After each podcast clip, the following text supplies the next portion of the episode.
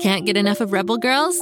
Well, luckily, the Rebel Girls app is now completely free. That's right, you can listen to the entire library of goodnight stories for Rebel Girls ad free.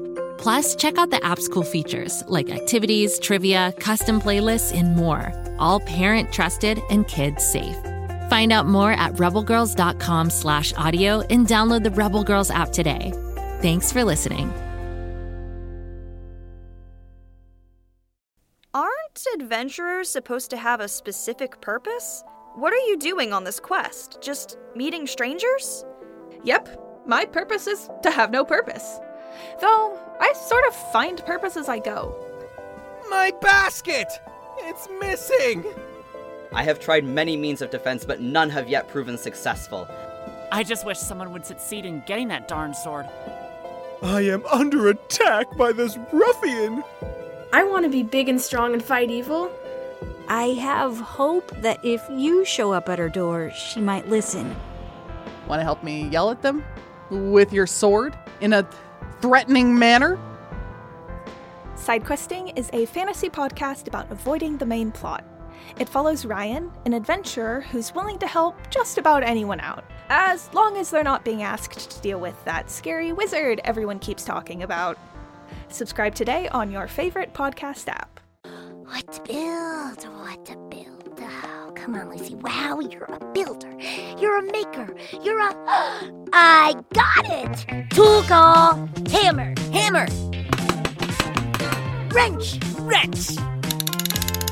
Drill. Drill. Great job, Kapow. Great job, Kapow. Oh, no, wait, that's me. Great job, Lucy Wow. Oh, brother. Now all we have to do is turn this thing on.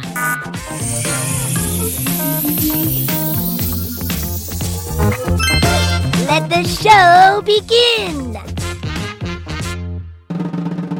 Oh, hi there! It's me, Kapow, the mechanical pygmy goat, beaming into your ears all the way from Pflugerville. You might know me as Lucy Wow's sidekick, or you might know me as the inventor of the word slurb. Slurb is a word for a superb slurp of food. It's gonna be a big word! Pretty soon you won't be able to go into a restaurant without hearing, How's that lunch, buddy? It's slurb, dude. but I don't just invent words, I was invented. That's right. Lucy Wow invented me to help her build, invent, and have fun. People sometimes think that inventions have to change the way that humans travel, or the way energy is created, or how to save a life. They forget that an invention can also be something that is just pure fun. The world needs fun, which is why the world needed today's invention gum. You know gum, right? Well, those packs of chewy deliciousness you see at grocery stores don't grow in the wild. Someone had to invent them. Now, we're not sure what the original inventor's name was because they were alive a long time ago. How long ago? Well, there's evidence that northern Europeans chewed birch bark tar, a sticky goo that grows on trees, 9,000 years ago. Thousands of years later, the ancient Mayan people chewed a substance called chicle, taken from the sapodilla tree, another goo, as a way to quench thirst and fight hunger. After them, the Aztecs started chewing this same chicle, but they had a lot of rules about it. In Aztec culture, only kids and single women were allowed to chew it in public, while married women could only chew it privately. And men weren't allowed to chew it at all. Later, when European settlers arrived in the Americas, they started chewing chicle too. Turns out, people couldn't get enough of chewing tree goo. And yet, when I chew up one sock, everyone gets upset. Just saying. Anyway, in the late 1840s, a guy named John Curtis decided to try to turn this chewy goo into money. He took spruce resin, boiled it, cut it into strips, coated the strips in cornstarch to prevent them from sticking together, packaged it all up, and started selling it in stores as chewing gum. John next invented gum making machines, and by the early 1850s, he had constructed the world's first chewing gum factory in Portland, Maine. John's chewing gum was fun, but there was one big problem with it. It didn't taste great and became brittle after being chewed for a few minutes. So John switched from tree goo to flavored wax. And this time, people thought it was slurb. John made people hungry for chewing gum, but it was the ex president of Mexico who made gum part of everyday life. Antonio Lopez de Santa Anna led the Mexican forces at the Battle of the Alamo and served multiple terms as Mexico's president.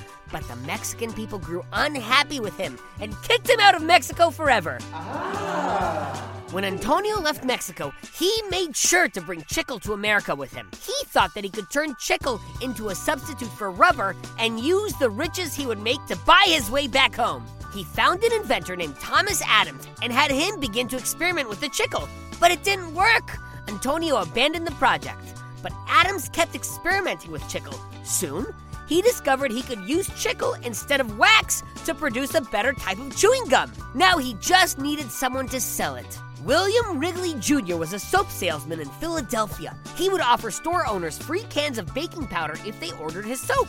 Surprisingly, the baking powder proved a bigger hit than the soap. So, Wrigley started selling that instead.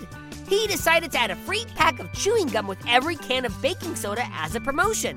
But then it happened again. The gum was more popular than the baking powder. So he decided to start selling just that instead. Finally, gum had it all good flavor and a person to sell it.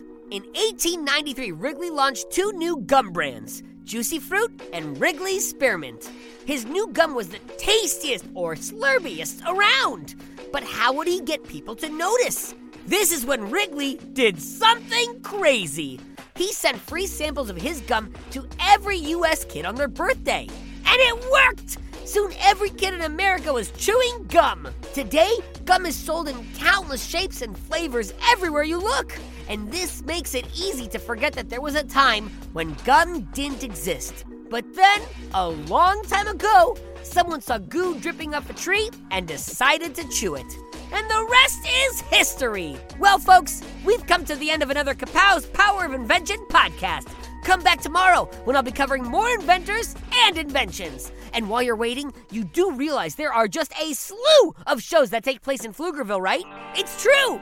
There's Bobby Wonder, who's trying to protect Pflugerville from Mighty Mila, and Lucy Wow over in the Big Red Barn, inventing all sorts of cool stuff with her mechanical pygmy goat Kapow. Hey, that's me!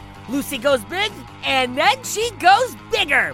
Oh, and if you like strange and spooky stories, you should check out R.L. Stine's Story Club. That's a real winner. I'm in the club, so I get to hear all the stories. And you can too. Keep on the lights, folks. Just search for Bobby Wonder, Lucy Wow, or R.L. Stine's Story Club, wherever you get your podcasts, and you'll find your way. And don't forget, Friday's listener mailbag. If you've got a question about the world of Go Kid Go shows, Pflugerville, or Lil Old Me, send it to kapow at gokidgo.com. You might get your question read live on the show. It's very exciting. Have yourself an inventive day. Make something, build something, go big, and then go bigger. Until next time, this is Kapow signing off. Go, kid, go! Go, kid, go.